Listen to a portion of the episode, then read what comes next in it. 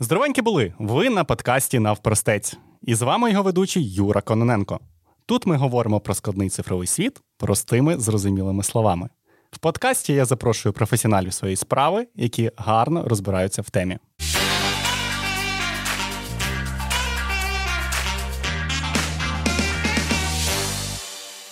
Всі ми чули про автопілот Тесли, який магічним чином керує машиною і вписується або не вписується в повороти, помічницю Сірі всередині айфону, яка здатна проспівати пісню або завести вам будильник. Також на слуху зараз чат GPT-3, який скоро зможе замінити вас на роботі. Все це світ штучного інтелекту, або, як мінімум, його початок. Про нього ми сьогодні і поговоримо. А для цього в нас в гостях Ярослав Смолін, який працює як Head of AI Engineering в компанії Walkout Technologies. Ярослав, привіт. Привіт, Юра. Head of AI Engineering ну, на мене звучить дуже круто і так мощно, якщо так можна сказати. Mm-hmm. Я це спробував перекласти українською, і в мене вийшло якось так: керівник напрямку інженер... інженерії штучного інтелекту. Чи це так, чи не так? Можна і так сказати. Ну, в цілому я своїй бабусі кажу, що я головний інженер, і все. І їй зрозуміло, ага, головний інженер. По суті, е, так, людина, яка керує командою е, в напрямку штучного інтелекту, але оскільки сама компанія в напрямку штучного інтелекту, то це виходить як головний інженер. Але оскільки я працюю в стартапі, то у нас більш плоска взаємодія між е, людьми в компанії, і в нас якби декілька головних інженерів, людей, які приймають е, суттєві рішення. Я вважаю це правильно, що не має бути диктатури ніякої. Ну звісно, звісно. Тобто, ти е, на своєму напрямку ти головний, і також є інші там, умовно кажучи, функціональні менеджери там по іншим напрямкам. Правильно розумію, у вас компанія? А, ну так, є люди, які займаються хардвари, скажімо, і а, бекендом, а, всякими веб-технологіями, які не зовсім стосуються AI. Але AI на продакшені це дуже багато софтвера інженірингу. Mm-hmm. Мені б хотілося б сказати, що о, я працюю цілий день, я вивожу формули на дошці, але насправді це не так. Більшість часу це різні інфраструктурні задачі, зв'язані з взаємодією вже існуючих е, продукцій. Багато в софтвері інженірінгу насправді. Mm-hmm. Тому це така мультидисциплінарна позиція. Ярослав, а чим взагалі ваша компанія займається? Давай людям пояснимо, щоб було зрозуміло. Ми робимо продукти для рітейлу в на основі е, комп'ютерного зору. Каси самообслуговування, які засновані на комп'ютерному зорі, вендінгові автомати. І найбільший наш проект е, це автономний магазин. Часто люди думають, що магазин без касирів, скажімо, це коли є каси самообслуговування, де, е, які є в нас, е, де люди просто на виході проскановують товари. А це такий магазин, в якому навіть і таких кас немає. Це коли просто людина бере продукт. І просто виходить. Відсутність черг це зручність для користувача. І е, для мене це певне натхнення, тому що для мене черги це завжди проблема. Я коли е, заходжу е, в супермаркет і дивлюсь там велика черга, я і ні. Я побуду без без шоколадки цього разу. Ні. Я не настільки люблю шоколад, щоб стояти там 10 хвилин в черзі. Це просто один із найгірших часопроведень для мене. Очманіти взагалі. Е, дуже дуже круто звучить. Е, прикольними речами займаєшся. Ми вже з тобою якось спілкувалися. Ти розказував, що ви там тільки е, починаєте знаєте, цей продукт розвивати. Цікаво, цікаво дуже. Як далеко ви від того, щоб запустити цей магазин саме? А, Ну, поки що, поки що магазин все ще не на продакшн стадії, тобто орієнтовно, де через півроку ми маємо запустити магазин на 120 квадратних метрів приблизно в Німеччині. Тобто це доволі великий, велика квадратура для автономних магазинів. Зазвичай вони запускаються як е, наностор, їх так називають, це 10 квадратних метрів. Це такий зовсім маленький магазинчик, але його ідея в тому, що зазвичай, коли людині треба десь вночі чи коли щось е, купити, їй не треба прямо величезний вибір. Е, тому ем, тому такі магазини виправдані. Але інші наші продукти ем, це каси самообслуговування на комп'ютерному зорі чи вендінгові автомати. Вони вже в продакшені, вже люди ними користуються. Правда, їх ще не сотні, ем, а там десяток, скажімо, але ми теж масштабуємось. І зараз задача як стартапа це звичайно масштабування. От ясно, що цей весь стартап не не міг би бути да, без інженерів штучного інтелекту, таких як ти, без керівників такого рівня, як ти давай поговоримо про те, як взагалі можна стати е, інженером зі штучного інтелекту. Як е, до цього можна прийти? Ем, Я думаю, що е, зараз є різні шляхи.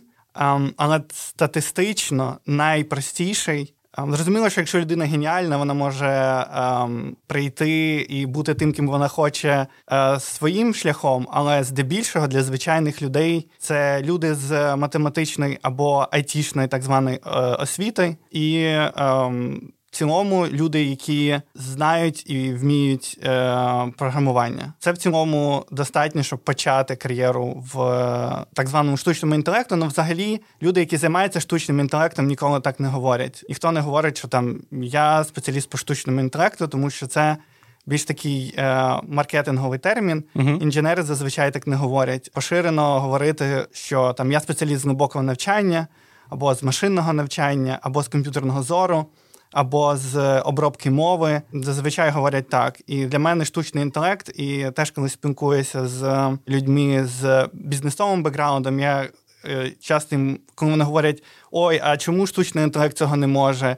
І і я їх я їм кажу: ну це не штучний інтелект, це просто розпізнавання патернів. І якість розпізнавання цих патернів залежить від того, наскільки якісні дані були, і який вхідний сигнал був. І це просто розпізнавання патернів. І це створює більш правильну картину в людей, які стикаються з інженер... які працюють з інженерами, тому що є завищені очікування від е, ai інженерів О, ви ж е, займаєтесь штучним інтелектом, ой, мабуть, штучний інтелект може і це, а може і те. Ви все можете, значить. Ви можете все, да. Це штучний інтелект, він же ж може е, да, робити робити все, чому він там не може цього. І тому я не люблю е, слово штучний інтелект здебільшого. Ну, взагалі, це штучний інтелект, це більш маркетингова історія, так як ти сказав, і в принципі важко. Е, важко, в принципі, це вивести і дуже цікаво да, на, на бізнес складову. Да, Тобто заглянути в бізнес складову я так розумію, тобі цікаво саме ця бізнес-складова, як це все правильно продати, як це домовитись там із постачальником чи з людьми, які там е, в них є цей магазин, чи чи якийсь елемент, який вони хочуть застосувати для штучного інтелекту. Е, тобто такий більш продуктовий, я б сказав би, mindset собі виховуєш зараз. А, Так, я думаю, що це найважливіше в AI, тому що зараз дуже багато хороших ідей, але мало або недостатньо потрапляють в реальний production. І серед продуктів, які ми користуємось, мені здається, недостатня кількість е, реалізації. Основна із проблем, чому, наприклад, е, кас. Якими ми займаємось е, на е, комп'ютерному зорі. Наприклад, от я наведу приклад у сільпо. Треба якось шукати номерок е, товари, коли ти зважуєш, тобі треба знайти абрикос, і він 10 видів тих абрикосів, і ти поки знайдеш, що це номер 49, тебе прийде пройде 5 хвилин. А насправді технологія, яка розпізнає і ну, той абрикос, і автоматично присвоює цей номерок і спрощує, і тобі не треба е, доволі проста, і можна імплементувати, але до цих пір немає у е, мережі Сільпо. І на це є mm-hmm. причини, тому що наявність технології і принесення її до конкретного кастомера, наприклад, у Сільпо, вона е, складна. І технологія сама складна, і вона має свої нюанси в тому, що щоб вона була на продакшені, вона має працювати там зазвичай 99% точності. І вона не, не лише сама точна модель, але й треба правильно моніторити, спостерігати, як кастомери з неї, ем, нею користуються, і вносити певний е, також юзер-інтерфейс в це, і ем, багато-багато інфраструктури е, до цього. Так, так. Ну і власне ти сказав, 99% точності має бути, тому що оскільки це е, по суті там є там автоматичним розпізнаванням цього абрикоса, умовно кажучи, да, чи там автоматизованим, то е, дуже пильно всі дивляться на те, як е, з якою точністю це робиться. І оцей один відсоток неточності він по факту може зіпсувати всю взагалі картину е, і взагалі не зайти в цьому магазині, бо в одного відсотки користувачів цього магазину буде в принципі неточне розпізнавання, йому проб'ють якісь там помідори замість замість абрикосів, і все. І це вже історія не буде працювати. Тобто тут такий, знаєш, як кредит довіри до штучного інтелекту, він поки що не випрацювався, я так розумію, в світі. Це частково е, е, так. Ну, в цілому, по точності. Точність системи має бути більше, чим уже існуюча. І користувачі е, такими системами вони теж роблять помилки. І якщо поміряти ці помилки і помилки AI-системи, то AI-система має бути приблизно на тому ж рівні. Я думаю, що користувачі помиляються більше, ніж в 1%. Випадки або спеціально хочуть обдурити систему, спеціально роблять е, на більш дорогі продукти, клеять більш, більш дешеві. І в такому випадку ai системи було б складніше обманути, тому що вона, наприклад, не давала б тобі можливість вибити правильний номерок. Але ем, на практиці зустрічається багато е, так званих edge кейсів, які не дозволяють використовувати цю систему всюди і завжди. І також е, спеціалісти по штучному інтелекту, вони, мабуть, дорожче коштують, чим касири, і тому здебільшого в нас не так поширені подібні системи, і в світі не так поширені подібні системи. Тому ніби технологія є, вона тут, але ми не стикаємося, не стикаємося з нею кожен день, коли ми йдемо в магазин, і ми живемо ще ну, 15 років. Зараз уже лише зараз з'явились там звичайні каси самослуговування, де можна просто е, QR-код просканувати. А до цього супермаркет за останні 60-70 років ніяк не змінився. Так, так, це, це так і є. Е, ну, дивись, ми вже почали говорити про е, автономні магазини, да, про те, що в нас є, про супермаркети. Я там пропоную в цьому руслі продовжити. Е, Я так розумію, що оці самокаси, які в нас є зараз, да, якщо їх можна так назвати, вони там не є штучним інтелектом, їх не можна назвати штучним інтелектом. Я правильно розумію? Тобто автон... якимось автономним магазином чи чи ще якимись іншими словами. В цілому це вважається просто софтвера, це сканування баркодів, ну, звичайні, які ми в нас є в Україні. Е, кожен баркод сканується і е, просто по баркоду продукт додається. Але якщо глянути глибше, то сканування баркодів, ну, баркод-сканер це по суті просто камера, яка розпізнає цей баркод, і баркод трансформує в номер. Ця технологія, вона теж певним чином штучний інтелект. Ну, хтось його може назвати штучним інтелектом. Це система, по суті. Але в цілому це вважається вже софтвера. Ну, це банально те, що є навіть у звичайного касира, тому там якимось автономним е, рішенням це назвати дійсно не можна. Тобто, якась це дає якийсь рівень автоматизації, так, але це не можна назвати автономним магазином. А от е, Ярослав, що взагалі, от ви розробляєте, да? що взагалі от, е, може приблизитись до цього автономного магазина? Е, давай якусь опишемо систему, як це взагалі відбувається. Да? Що от ми, ми там, наші слухачі багато разів чули ми сьогодні там, автономний магазин, автономний магазин. Що це взагалі таке? Давай ми так опишемо, в принципі, концепт. Там багато з нас знайомі з е, самокасами, із супермаркетами, кожен день туди ходимо. Давай, от на такому більш. Просунутому варіанті магазину зупинимося зараз. Уявіть собі АТБ, в яке ви просто заходите, воно ідентифікує вас по вашому смартфону, і ви просто не виймаючи його навіть з е, кармана, ви ем, заходите, берете все, що вам треба, і виходите, і все. Просто це фактично тебе без черг. Або ноус без черг. Я думаю, це е, ти описав 10% е, користувачів АТБ зараз. Цих алкашів, знаєш, які заходять. Просто виходять. Вони вже вони вже в майбутньому. Так, так. Е, Блін, ну звучить круто. Звучить реально круто. Е, Виходить, що концепт доволі простий, е, можна сказати, на поверхні, але він е, доволі складний в реалізації. І за цим концептом, за цією системою стоїть багато чого. Так, е, mm-hmm. треба якось реалізувати, щоб е, люди не крали. Про це ми далі думаю, поговоримо. Якось реалізувати, в принципі, це вже такі більш е, більш е, складні концепти. Так, як зрозуміти, що людина взяла в магазині, як ідентифікувати те, що Ярослав там чи Юра взяв кілограм абрикос і поклав собі його в кошик. Um, ну, в цілому є різні підходи. Розуміло, що в магазині є сенсори, і здебільшого це камери. І якщо е, людині посадити її ем, за відео з камер, вона може сказати: О, ця людина взяла цей продукт, ця людина взяла цей продукт. Це часто хороший ідентифікатор, що сучасні системи розпізнавання образів можуть теж е, в автоматичному режимі е, дізнатися, що людина взяла тому що сучасна точність розпізнавання можуть е, зрозуміти, що відбулося. Зрозуміло, що в, в в, автономному магазині значно більше камер. Тобто там концентрація камер вмірюється, наприклад, на 100 квадратних метрів, е, що така трьохкімнатна квартира в Києві, скажу, біля сотні камер. Кучність камер величезна. На квадратний метр виходить одна камера. На квадратний метр одна камера. І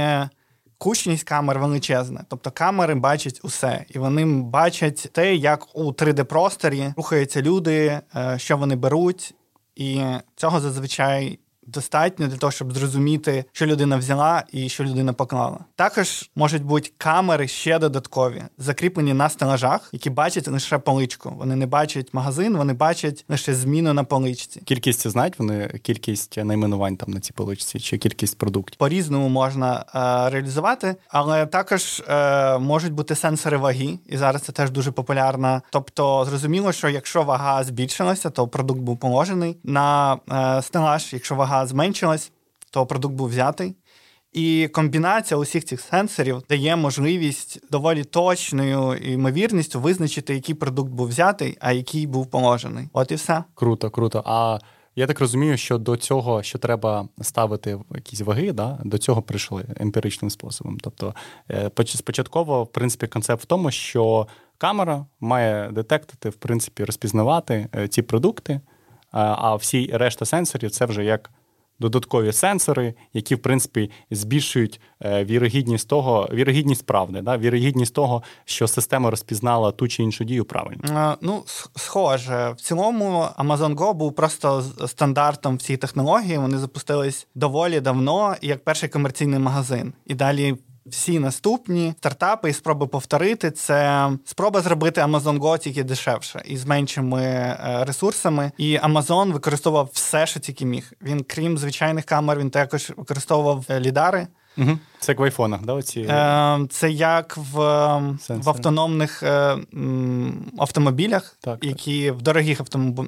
автономних автомобілях. Це от е, Ілон Маск, в нього був принциповий такий позиція, що ми будемо без лідарів. Ми не будемо працювати з лідарами, і це було багато хейту, багато обговорень в індустрії. Чи потрібен для автомобілів е, лідари? Але ці лідари вони для автомобілів там коштують щось 15 тисяч доларів, 20 тисяч доларів. Тобто це дуже дорогий сенсор. Зараз, звичайно, для е, Amazon ну не ставив такі дорогі сенсори, але він використовував все, що міг, все, що міг для того, щоб отримати найкращий результат на спочатку, а потім, уже втрачаючи гроші, ем, пробувати здешевити технологію. І очевидно, в них не дуже виходить, тому що колись вони планували запустити тисячу таких магазинів і. Ем, вони не змогли. І зараз їх, я не знаю, там 30, може, чи 50. Тобто вони явно не виправдали свої очікування, такі дорогі технології. Тому зараз ем, мейнстрімова ем, думка, що потрібно будувати магазини, які будуть також і дешеві. Тобто сенсори ваги дорогі і лідари дорогі. Всі хочуть е, будувати магазини на камерах. Камера це дуже дешевий сенсор, який передає дуже багато інформації. Це тому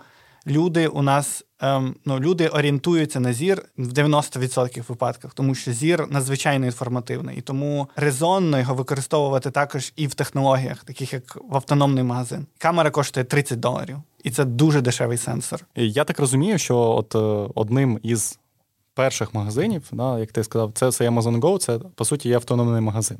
І він, е, він не масштабувався, як ти сказав, бо він впирається в дороговизну. Да? Тобто він дуже дорогий в реалізації, і фактично він не окупляється, це більш як іміджова штука. Тобто, фактично, якогось бізнес-значення, це бізнес value, як то кажуть, це не несе. Тобто це більш маркетингова штука для Амазона, яку вони зробили за мільйони е, е, доларів е, американських чи євро будь-якої валюти. Загалом вони, вони це зробили імплементували, не масштабується поки. Можливо, це не на часі поки. Як ти думаєш? Я думаю, що Amazon може собі дозволити втрачати гроші і втрачати багато грошей ем, для того, щоб завоювати певну нішу. І е, вони можуть це собі дозволити, і вони зробили класну інноваційну ставку на автономні магазини. Поки що їм не вдалося е, масштабувати його. Наприклад, вони ж власники Whole Foods, е, це величезна мережа супермаркетів в Штатах. Там вона не імплементована повністю. Там її немає, і це очевидний дзвіночок, що подібну технологію складно імплементувати на з одного боку на величезній площі, з іншого боку, щоб це було економічно вигідно. Ну ця технологія ще в розробці, але очевидно, треба дивитися. Де ми будемо через 10 років, тому що 10 років пройдуть в будь-якому випадку. І якщо ти як е, величезна компанія не поставив на це, тоді будеш в величезному програші. Е, я думаю, що е, вони зробили все правильно. Так, це як BlackBerry колись сказав їхній директор, що ну це хто не знає, це виробник телефонів. Загалом він сказав, що та ви що, е, кнопкові телефони з нами будуть на все життя. В результаті mm-hmm. вийшов iPhone, вийшли там е, всі всі виробники, е, зробили свої сенсорні телефони. Де зараз BlackBerry? Хто чув про BlackBerry? Я я вже не пам'ятаю. Не пам'ятаю, коли останній раз такий телефон бачив. А от колись Е, дуже багато людей використовували ці BlackBerry телефони, бо вони така, пам'ятаєш, Ярослав, дуже зручна я така пам'ятаю. клавіатура. Тебе не було BlackBerry? Не, я, в мене не було, але я пам'ятаю, що після цього вийшла ще Nokia така е, Теж, з так. кнопочками, вона була дуже популярна. Ну, це ми вже такий ліричний відступ зробили. Е, Дивись, загалом ми проговорили ту річ, як е, трекати те, що людина взяла щось із полиці, наприклад. Да? Є сукупні сенсорів, це ми говорили, е, які ще тут інформацію. А от найважливіше, як на мене, як зрозуміти, хто зробив ту чи іншу дію, да? який покупець зробив цю цю дію, і треба його таким чином, яким чином, да? і ідентифікувати, потім з нього ще гроші списати і йому там в корзину, умовно, віртуально накидати всі всі продукти. Як це все відбувається? Це якесь розпізнавання облич, е, чи достатньо цього, чи недостатньо? Ну очевидно, що ем, потрібно якимсь чином ідентифікуватись в магазині, тобто прив'язати свою кредитну е, карту до свого аватара, скажімо, в магазині. Всі автономні магазини трекають е, людей в 3D. Е, тобто вони бачать, як людина, певна людина переміщається в 3D-просторі. Але вони не трекають, що це ем, там Микола Парасюк. Е, вони просто бачать, що якийсь там ID 352 е, пересувається. І оце от ID 352 потрібно прив'язати до кредитної е, карти е, Миколи Парасюка, скажімо. Потрібно зробити якусь ідентифікацію. Це може бути, якщо у людини вже є певна апка цього стору, або просто на вході прикласти, як ми там прикладаємо на вході в метро, скажімо. PayPass? Е, да, Наприклад, PayPass, і тоді окей, е, ми вже знаємо, що ця людина е, є в системі, і тоді ну, якась ідентифікація має бути. Зрозуміло, що магії не іс... ну, поки не існує. Ем, Тобто, або можна розуміти по телефону, або зараз більшість ну, зараз працює так, що людина, як от на вході метро ідентифікує себе, і далі вона виходить без до поїздів. Виходить, да. Да, виходить уже виходить уже спокійно. Зрозуміло, що це може бути ідентифікація десь всередині магазину або на виході. Ну, фактично, ми всі, я так розумію, ключові компоненти цього магазину обговорили. Да? Може, можливо, я щось пропустив, на твою думку, важливе. Бо такі, знаєш, там я певен, що там всі нюанси вони відразу не не спливають. Часто люди думають, що такі магазини вони якби без касирів, і це для того, щоб в касирів не було роботи, щоб витіснити от кляті капіталісти, хочуть е, забрати роботу в касирів.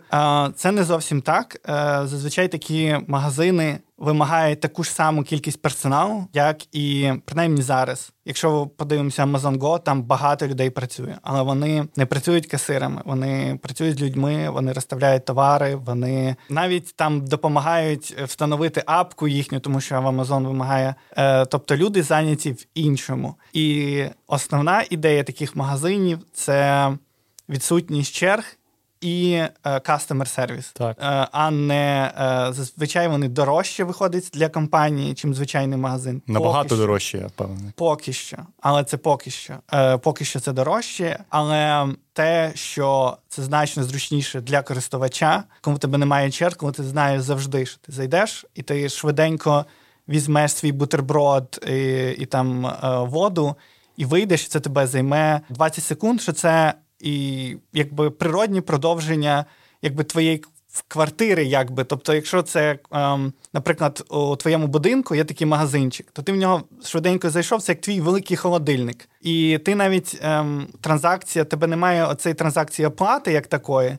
Тому що це як в Uber, наприклад, з появою Uber я, я значно частіше почав е, користуватись таксі, тому що оце от відчуття, що тобі не треба якось е, діставати там 100 гривень, е, шукати здачу або якось оплачувати, чекати. Це заохочувало мене витрачати більше грошей е, на таксі. Так само і в автономних магазинах відсутність черг. Е, заохочує людей витрачати більше і частіше бувати в магазині. Людина повертається додому, вона знає, що вона може зайти, і перед тим як е, піти додому, вона може зайти швиденько взяти і щось і повернутися. Насправді це все крутиться навколо такого доволі простого концепту продуктового. В принципі, чим менше кроків у користувача до того, як користувач за щось заплатить.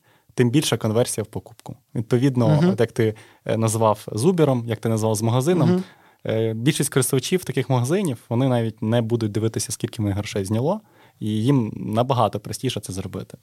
Ясно, що з магазином це працює. Якщо ти в магазин вже зайшов, то ти це купиш. Але я впевнений, що в таких магазинах середній чек має бути більший. Тож людина, по суті, не бачить, е, скільки вона витратила, бачить десь там по факту в себе е, в Монобанку чи якомусь Bank of America, якщо це про про Amazon ми говоримо. І дивись, взагалі, е, я так розумію, що цим бізнесом, які це зараз розробляють, це взагалі фінансово зараз не вигідно. Тобто це така більш історія про майбутнє про те, про зручність до користувачів, дати якусь додану вартість до е, користувачам. По факту зараз дуже багато магазинів, дуже багато супермаркетів. Там я не знаю, їх сотні тисяч да, по різному світу, і якось вирізнитися, конкурувати, да, в принципі, е, якусь е, надати конкурентну перевагу в світі дуже складно. По суті. Дуже схожий продукт, мало чим відрізняється. Можна якісь робити там ля сільпо, там mm-hmm. ще якісь круті магазини, але Оця штука, як на мене, в перспективі людям, е, компаніям, так в яких є гроші, вона надає конкурентну перевагу. І в принципі, там в якомусь е, розрізі наступних 20 років е, я себе бачу, як я заходжу в те ж саме сільпо. В Україні чи в якийсь новус, такий більш-менш розвинутий, і просто з нього виходжу. Це цікаво, тому що ми не можемо здати, як реальність повернеться і як наші звички обернуться через 15 років. Можливо, такий от рітейл буде відсутній через 15 років. Можливо, все буде щось типу як доставки. Іноді складно сказати. Іноді ми вигадуємо, що майбутнє воно буде продовженням теперішнього. Іноді воно може бути зовсім іншим. Можливо, взагалі будуть відсутні магазини, можливо, буде якась спеціальна служба, яка все доставляє завжди, і це буде просто буденність. Ми будемо згадувати, що о, помню, колись ходив, купляв сам, вибирав в масці.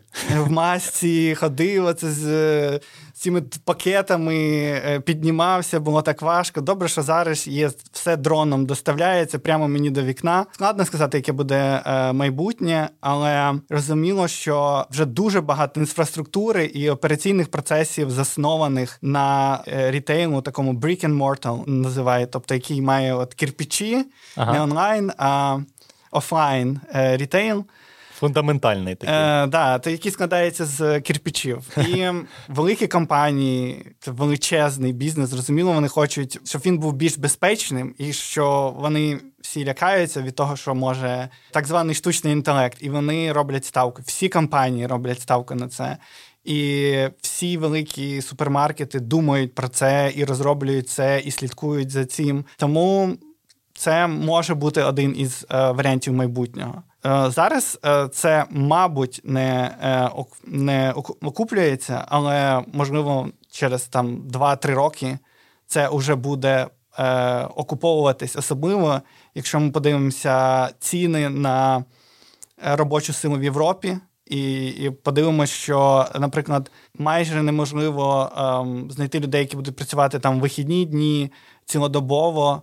Такі магазини роблять це доступним. Я з такої сторони навіть е, навіть це не розглядав.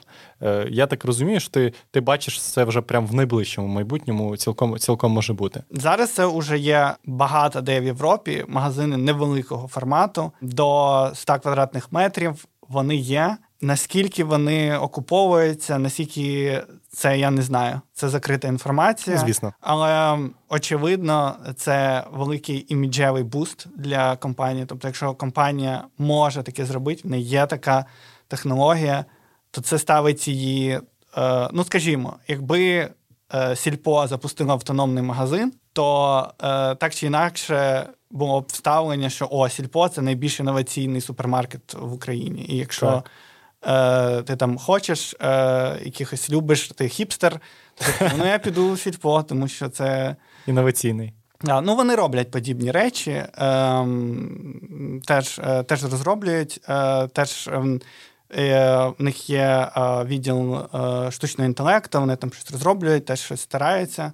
Тому навіть в Україні, де відносно дешева робоча сила, розроблюються технології для рітейлу і е, подібних е, автономних речей. Також такі магазини вони допомагають в операційному менеджменті, тобто вони бачать, е, які полиці пусті, які зайняті, як користувачі магазину а, взаємодіють з магазином. Наприклад, от вони беруть один продукт, а потім можуть його назад. А тут вони якось це збираються дані, але це анонімні дані. Тобто, наприклад, жоден магазин.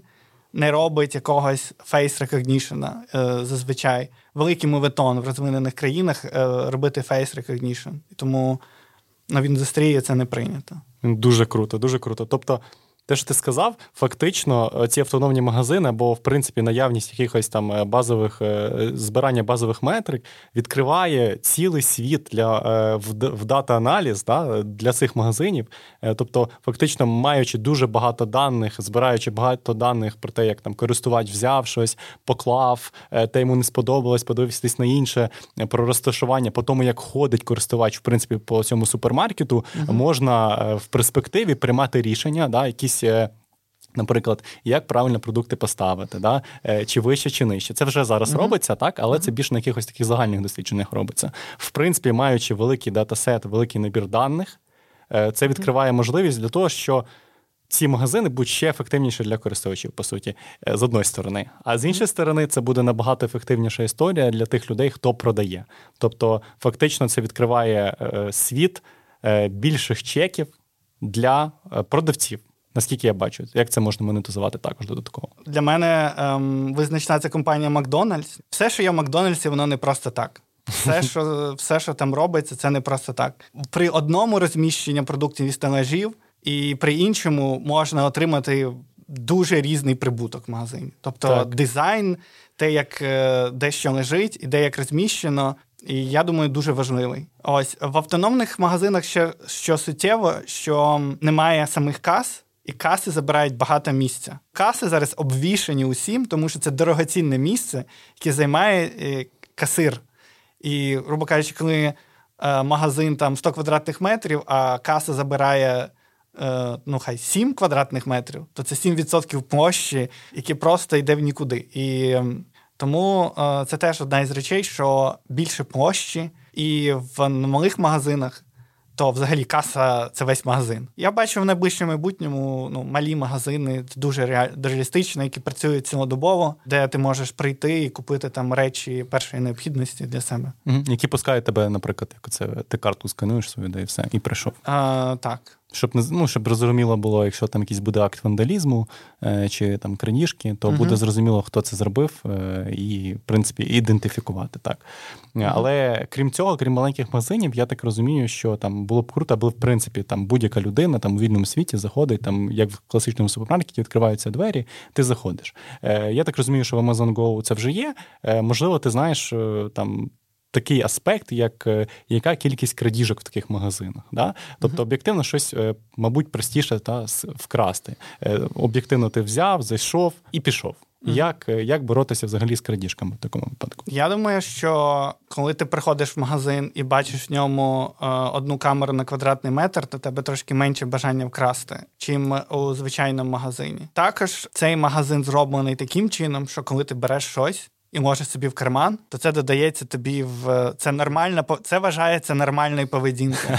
І просто виходиш. Очевидно, зараз є способи обхитрити магазин. Крадіжка так само можна прийти в звичайний магазин і вкрасти. Тому тут питання, де вкрасти простіше. Я думаю, що простіше вкрасти у звичайному магазині. Є способи обхитрити, але прогрес не стоїть на місці. Системи спостереження в магазині, я думаю, що не змінювалися за останні, я не знаю скільки років, як з'явилися камери спостережень, там 30 років. Як сиділа людина, дивилась на 40 камер одночасно, так і зараз. В майбутньому я думаю, що AI буде допомагати людині підсвічувати ці камери, що он подивись на цю камеру, тут підозріла поведінка. Так, так. І вже людина, яка за камерами спостереження, вона не дивиться на 40 камер одночасно. Вона дивиться лише на одну і перевіряє систему AI, чи дійсно там була крадіжка чи ні. Тому я не думаю, що воно буде все настільки автономне найближчими роками, що буде людина, яка буде спостерігати. І тому я я кажу, що кількість робочих місць це не зменшить, але люди будуть займатися іншим, і це збільшить просто їхню ефективність. Е, от е, ми таку більше бізнес-складову обговорили, так? Е, цю, цю історії всієї. От я тебе, як інженер, інженера, не мо, не можу не запитати, так? Mm-hmm. Таку таку річ.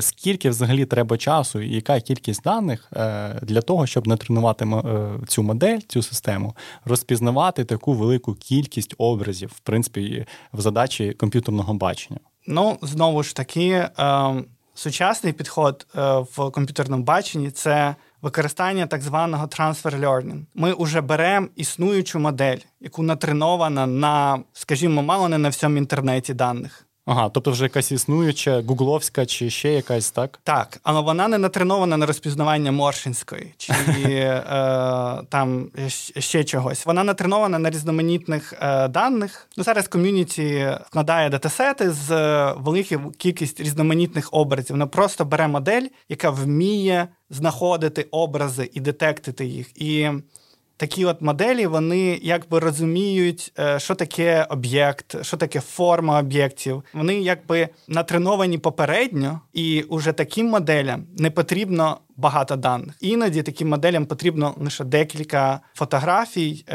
такого об'єкта. Зараз е, починає е, такий напрямок е, дуже сильно розвиватись. Це можливість використання великих моделей, використання малої кількості даних. І це основний от е, хайп моделей, зв'язаний з мовою, як GPT. Це те, що вони можуть виконувати нову задачу без тренування.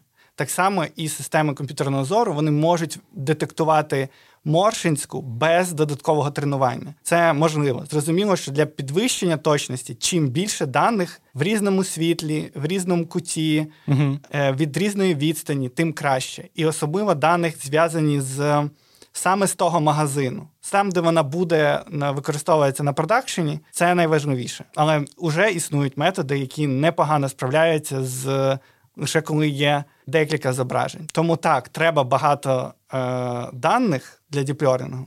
А якщо знати, що використовувати, тобі не завжди треба багато даних. Так само, от е, як е, мовні моделі, як GPT, вони працюють з, з певним промптом який, типу, е, дає можливість виконувати будь-яку задачу, будь-то задача перекладу, генерацію тексту, що завгодно ти вже там почав говорити про чат GPT, ну ми не можемо просто про нього не почати говорити. Так е, об'єктивно, вже всі, хто хотів, хто не хотів про нього поговорили. Але от в мене є унікальна сьогодні можливість е, поспілкуватися з професіоналом цієї справи, так е, з Ярославом, е, про те, як взагалі працює чат GPT, що це таке.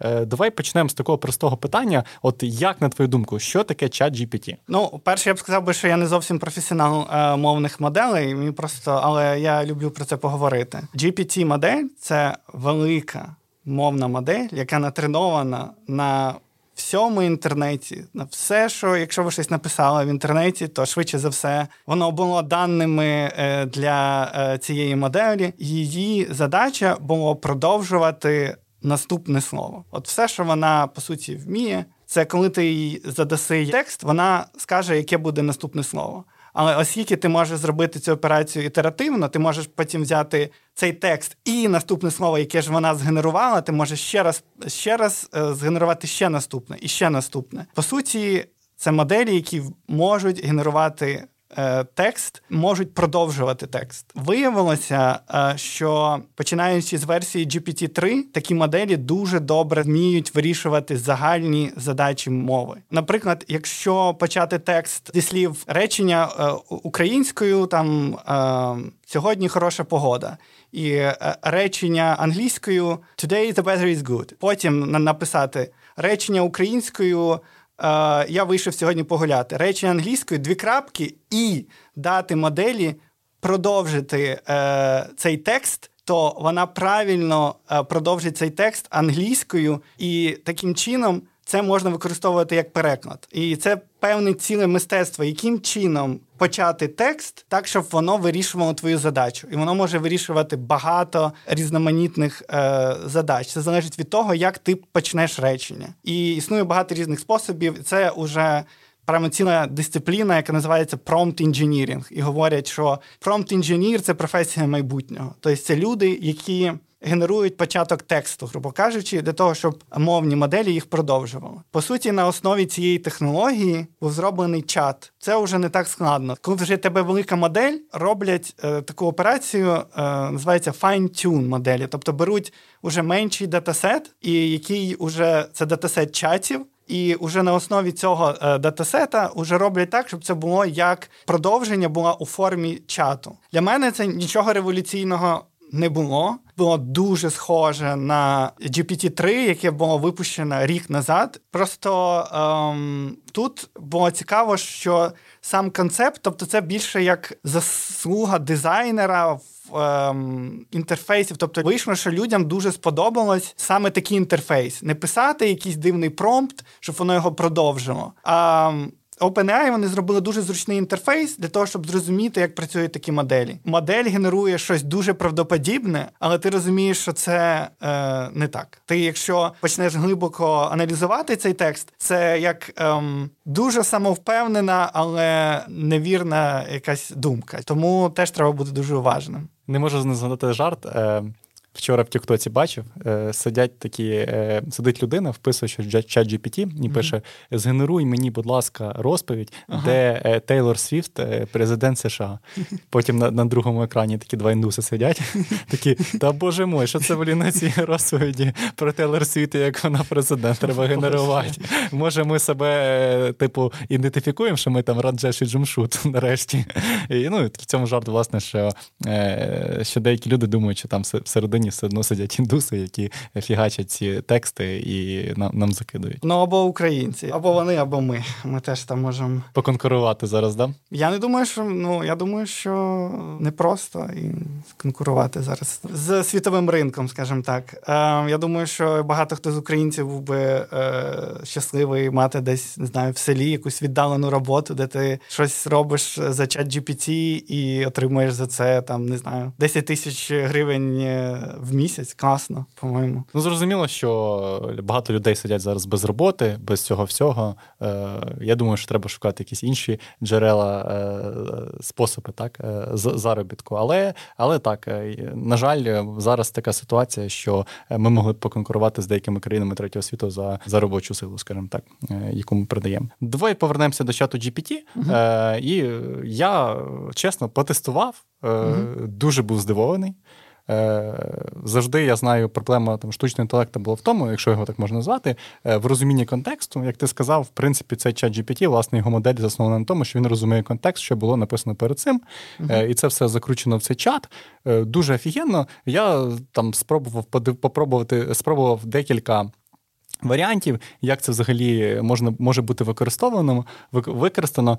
І я от вам скажу: я йому там задав таке питання, що він згенерував мені 5 ідей е, до до подкасту про е, чат GPT. Mm-hmm.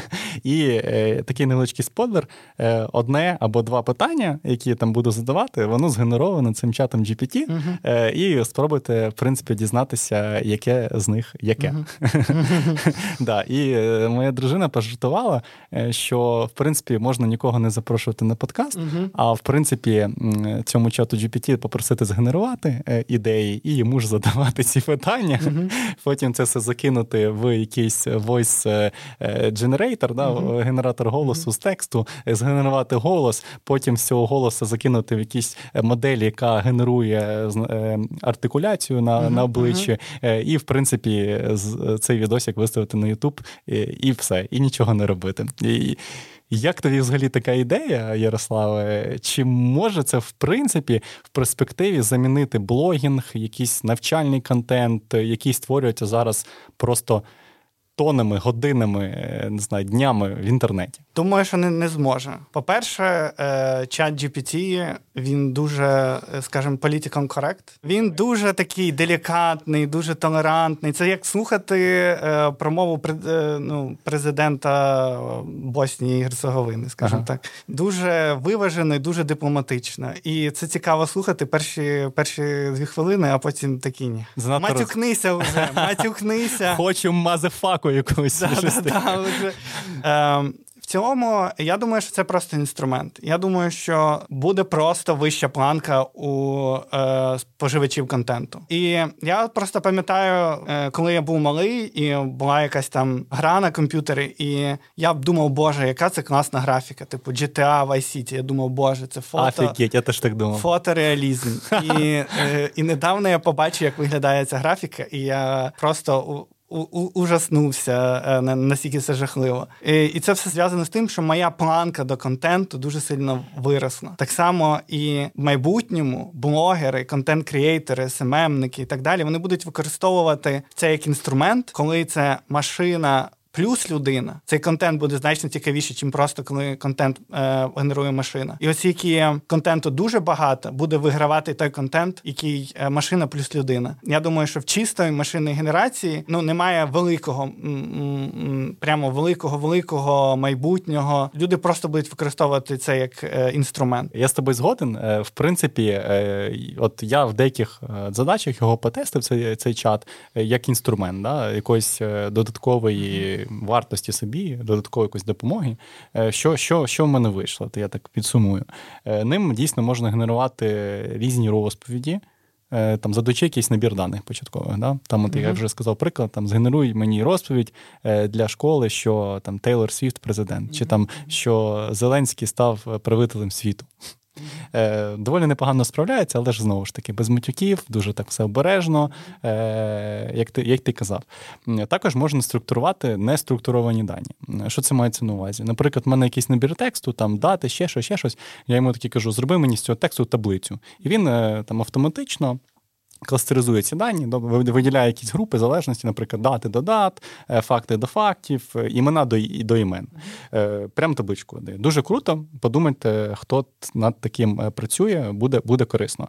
Також для програмістів можна навіть генерувати вихідний код. Причому ChatGPT знає багато мов програмування. Хоча він і не дизайнився, як в принципі інструмент для програмування чи для такої генерації, але він це вміє доволі непогано. Також от можна написати написати. Напиши мені функцію, яка, наприклад, е, рахує там.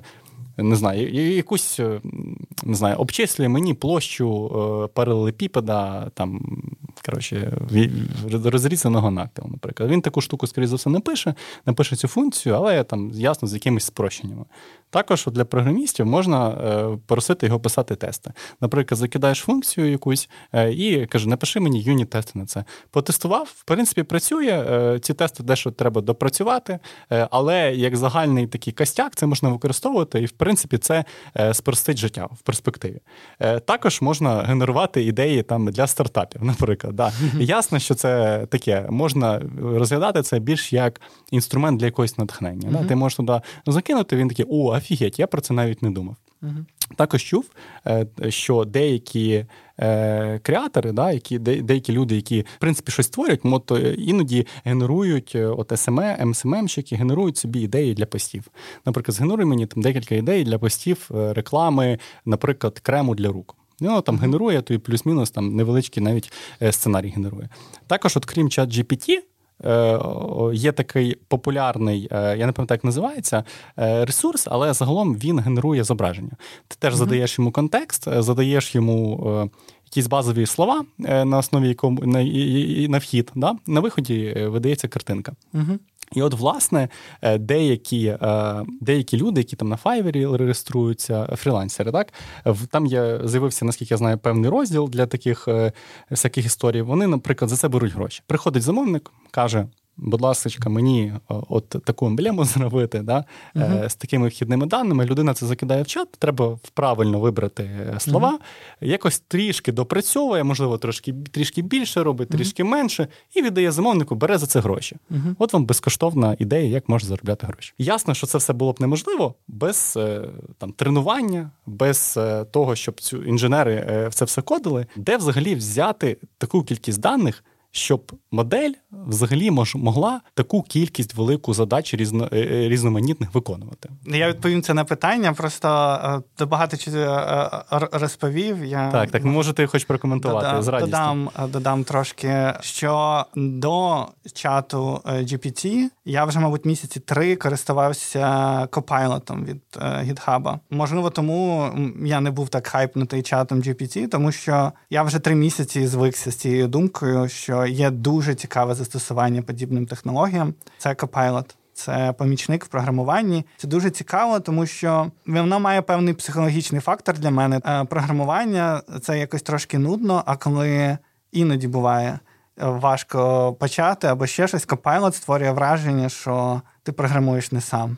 Він тобі щось підказує, іноді це дуже щось не в тему, щось дуже дурне, але це підвищує настрій. Ти такий, такий, а, от такий смішний копайлот, боже, таке таке пропонує. Таку фігню написав. Таке щось генерує, але часто дуже в тему, і просто іноді, коли вже ну, користуєшся довго, знаходяться кейси, коли ти таки думаєш, о. Оце класно, оце тут продумано. Я навіть сам не думав, що так можна. І ця річ, е, яка певним чином змінила те, як я програмую, те, як я дивлюсь на програмування, це зручний інструмент. І фактично чат GPT здебільшого був е, як продовження Copilot. Тобто він справляється з кодом, тому що OpenAI дуже багато часу витратило на роботу з кодом. Mm-hmm. Тобто вона в першу чергу або одна із самих головних задач ем, чату GPT це робота з кодом. Просто вона ем, в такому е, діалоговому моделі, або принаймні в OpenAI дуже багато датасету, і було дуже багато роботи з цим, тому ця задача в них виконується добре. Як інструмент, і як зрозуміло, що як технологія, яка буде через три роки для програмістів,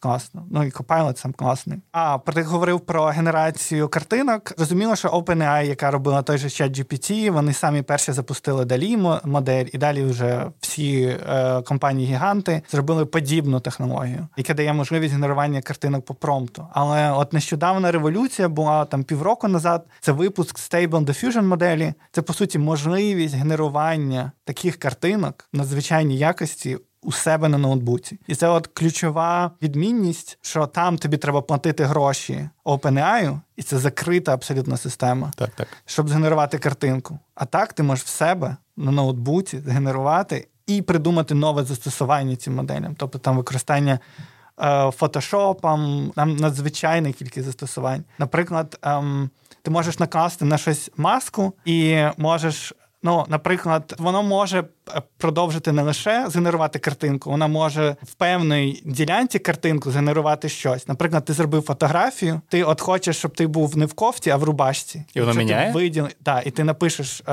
рубашка, то воно е, зробиться. Воно може там роздягнути людину. Наприклад, якщо е, і воно продовжить, якби модель думає, е, виглядала б там людина гола, або одягнути людину і так далі. Тобто одягати, мені здається, не часто, не часто. Хіба що якісь fashion-дизайнер, основно роздягається. Ну слухай, якщо ти рекламуєш одяг, ти вже можеш завантажити існуючу фотографію і її змінити якось під.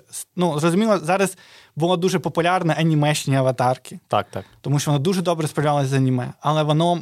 Може робити що що завгодно, воно може будь-що з, е, зробити.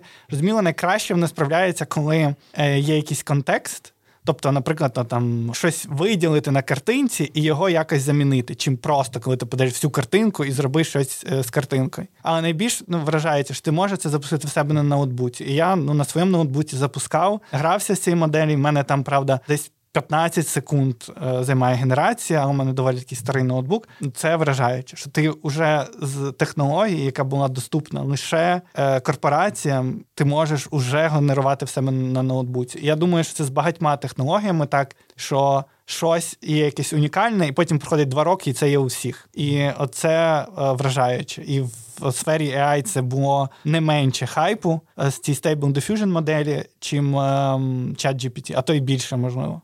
Це просто революція якась. Це як е, можна зрівняти, знаєш, як раніше е, персональний комп'ютер був доступний, в принципі, тільки корпораціям чи якимсь військовим. Потім е, всі казали, та ніколи це не буде в світі. uh Він з'явився зараз в кожного в кармані, чи навіть годинник це по суті uh теж на руці якийсь смарт, це теж персональний комп'ютер. uh Тобто я впевнений, що що скоро це просто буде скрізь, це буде частиною нашого життя, і ми навіть не помітимо те, як це стане частиною нашого життя. Воно просто так, знаєте, прониже такою, uh не знаю, невідчутно, невідчутно буде пронизувати наше життя. uh Ну, Я думаю, що це дуже скоро наступить. Ми навіть і не помітимо. Надзвичайні ілюстрації виходять, тому, звичайно, якщо людина ілюстратор.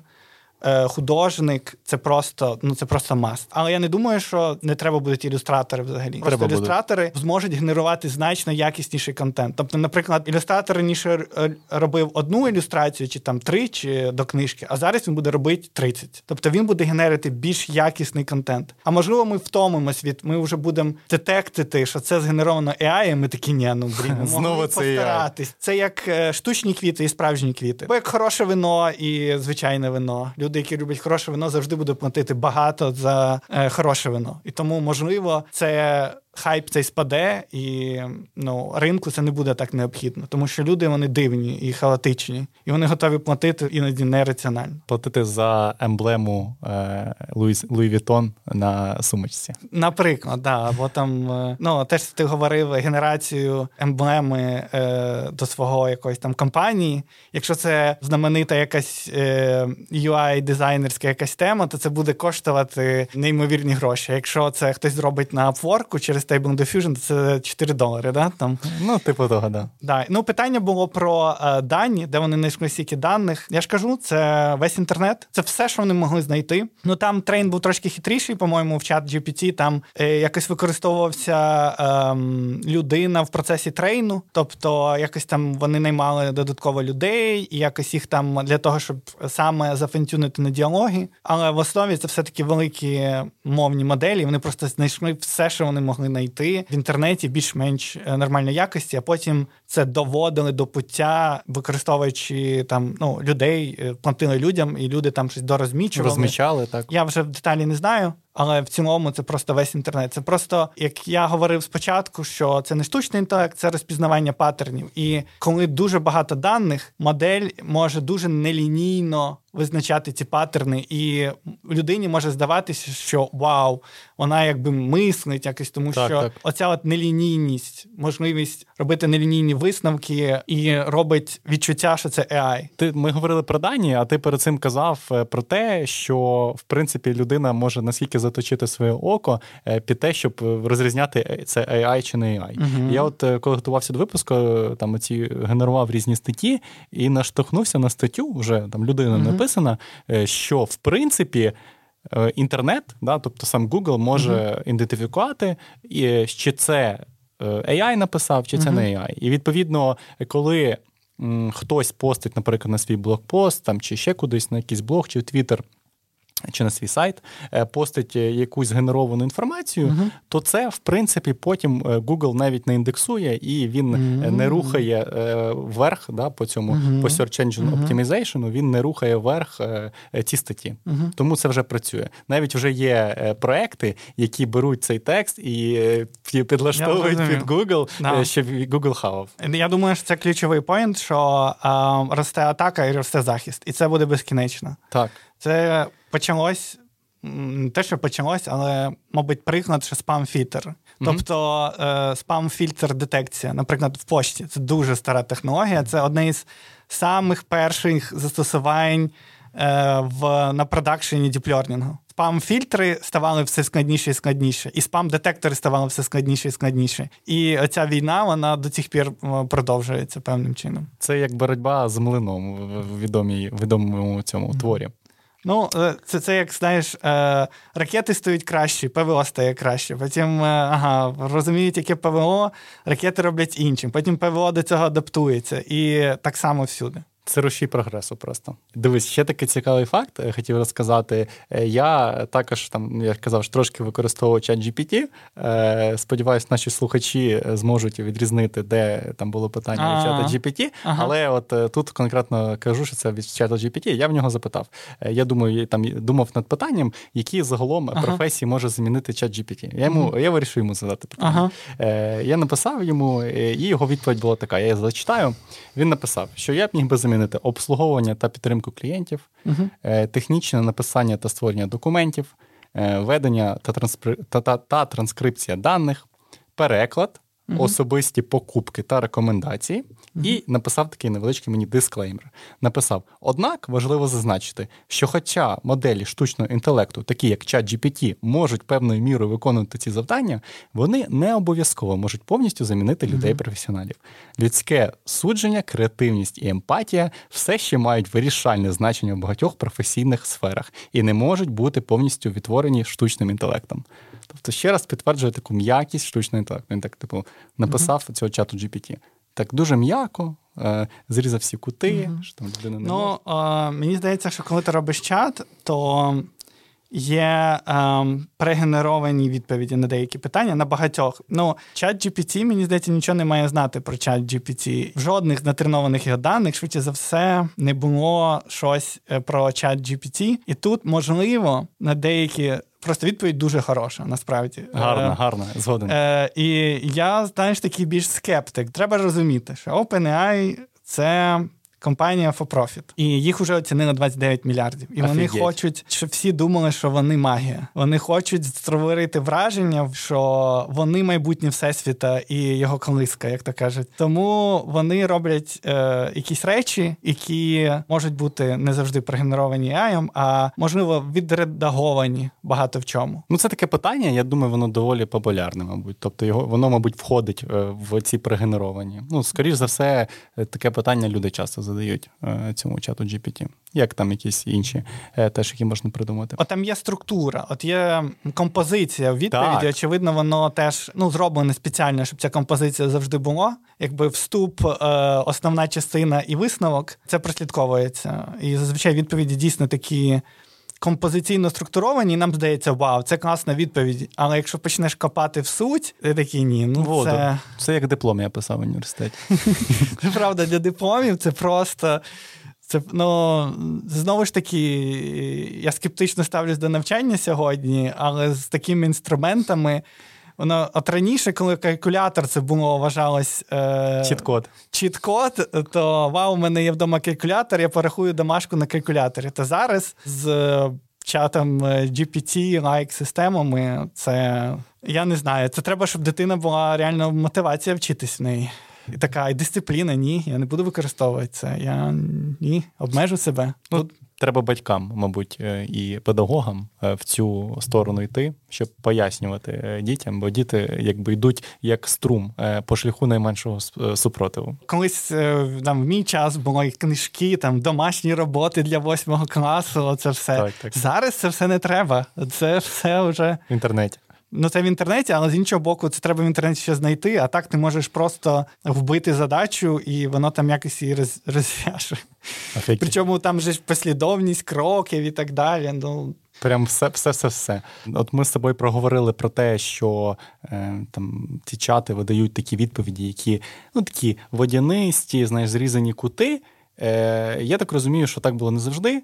Е, і я таку чув думку, що там цей чат GPT, OpenAI, вони його спеціально отупили е, чи вимкнули певний фільтр, е, щоб ця нейромережа не лякала людей щоб uh-huh. не відлякувала, uh-huh. а вона така була е, користувацька е, для користувачів е, така friendly. Знаєш, угу. як це взагалі роблять? І чи дійсно це так? Це треба питати в OpenAI, як вони роблять. Ну, є технології, які е, дають це зробити. Тобто, ну самий примітивний OpenAI так не робить, але самий примітивний варіант ключові слова. Якщо там є ключові слова там порно, наприклад, або е, в, там вбивство, або ну зрозуміло, що OpenAI робить складніше. Пропускаючи це через е, нейромережу, вона е, визначає, класифікує, чи можна відповідати на це питання, чи ні.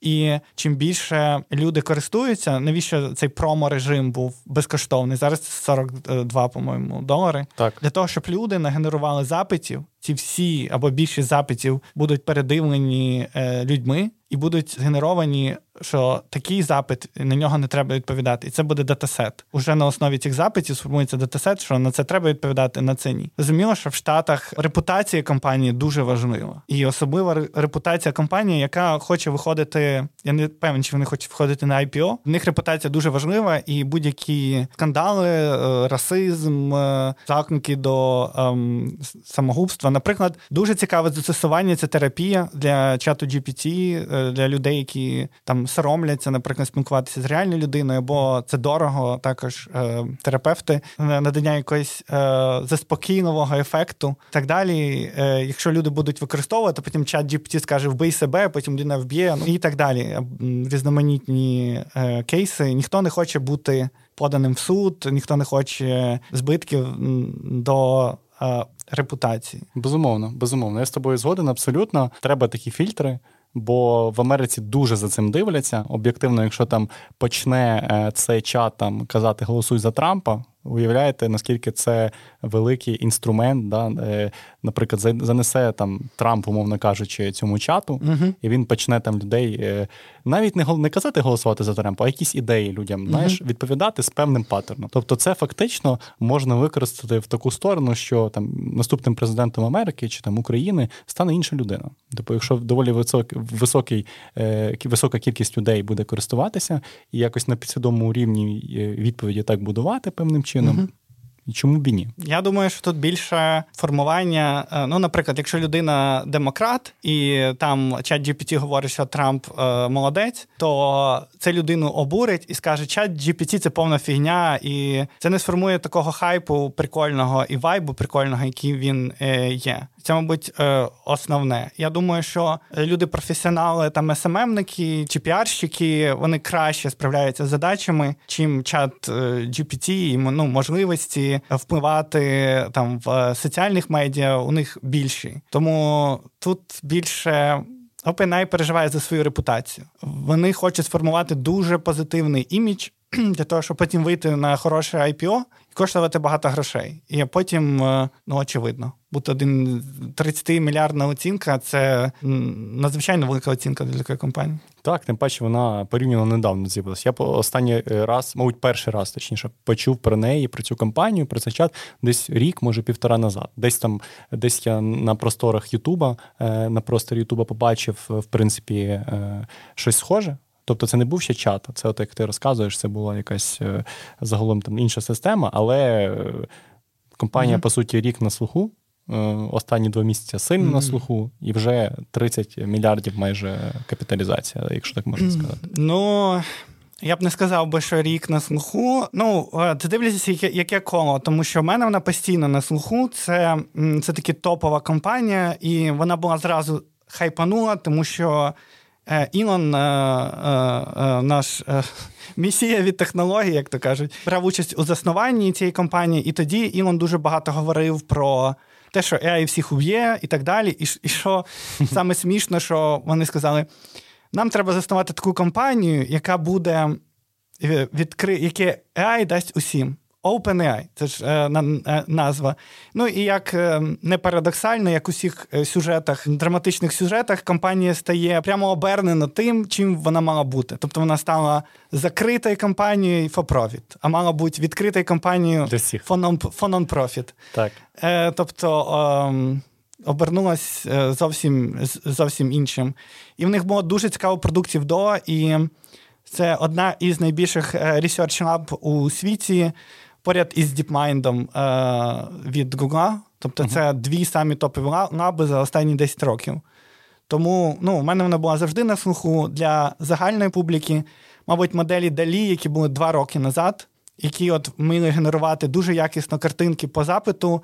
Там Avocado Chair було там дуже такий знаменитий приклад, і так далі. Це десь два роки назад вже був такий серйозний хайп, як на мене. У мене там одне з останніх питань до тебе по цьому чат GPT, е, і, в принципі, по штучному інтелекту, такому як. Е, ну от щось схоже з цим чатом. Да? Чи віриш ти в те, е, що штучний інтелект він досягне такого розвитку, е, що це призведе до масового безробіття?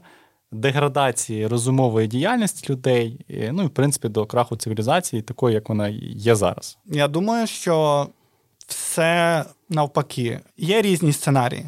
Є, що е, AI – це інструмент, і AI приведе до революційних змін, як колись привів інтернет. І що люди, які не вміють користуватися там інтернетом е, по роботі, часто ну просто не конкурентно спроможні. І AI – це така сама річ. І я думаю, що потенційно дає можливість генерування великої кількості багатства. І можливо, певні люди будуть ну не зможуть себе знайти певним чином. AI має згенерувати таку кількість багатства, що, ну, грубо кажучи, як в соціальних країнах е, зарплата на 100 євро більше, ніж е, соціальна допомога. Тому, як в Швеції, там якісь, наприклад. Тому е, можливо буде такий варіант, що просто буде надзвичайне багатство, і люди, які е, ну, працюють, ці працюють, які ні, пробують вчатися і ну, там, мають достойне життя. І мені здається, що це дуже е, ймовірний сценарій. Розкажу про один випадок з використання чат GPT. Я задав питання: типу, у мене в холодильнику чотири яйця, чи є в мене одне яйце в холодильнику? І мені чат GPT сказав: Ні, в тебе нема одного яйця в холодильнику, тому що в тебе чотири яйця в холодильнику. Nice. Тому я такий: окей, поки що можна бути спокійним, все нормально. Цікава думка, бач. Е, вона різниця, можна так сказати. Да? Тобто е, хтось думає, як Ілон Маск, що штучний інтелект він пороботить весь світ, і, в принципі, е, людині як виду не буде тут е, місця. Але я з тобою, в принципі, солідарен, солідарний буду в тому плані, що це все-таки інструменти для нашого якогось спільного добра, для того, щоб рухати світ вперед і, в принципі, спрощувати наше життя. От мене наостанок буде до тебе таке питання порадь якийсь цікавий фільм чи книгу про штучний інтелект або про будь-яку схожу тему для наших слухачів. Просто все, що я читав е, про штучний інтелект, мені мені не дуже сподобалось. Мені в цілому сподобався Харарі, книжки Харарі. Я б, мабуть, рекомендував би Харарі для знайомлення. Можуть бути спірні думки, мабуть, про нього. Але з того, що я читав, мене якось пройняло, чи що ми якось були на одній хвилі з ним, чи щось таке. Добре, я залишу тоді е, в описі до цього випуску назву книжок, які ти порекомендував. Угу. Щоб люди могли змогли знайти. Якщо да, що у Харері в нього якісь всі книжки про одне й те саме, тому можна брати останній його. Він багато пише про AI в контексті взагалі розвитку суспільства і людини. Зрозуміло, дякую тобі за рекомендацію і дякую, що завітав до нас на подкаст. Мені було особисто дуже цікаво пізнавально е, з тобою поспілкуватися. Дякую тобі, Юра. Да, Я впевнений, що нашим слухачам теж було е, цікаво. Ну, в принципі, зараз е, в існує часі буде цікаво послухати. Е, тобі бажаю удачі в твоїй роботі.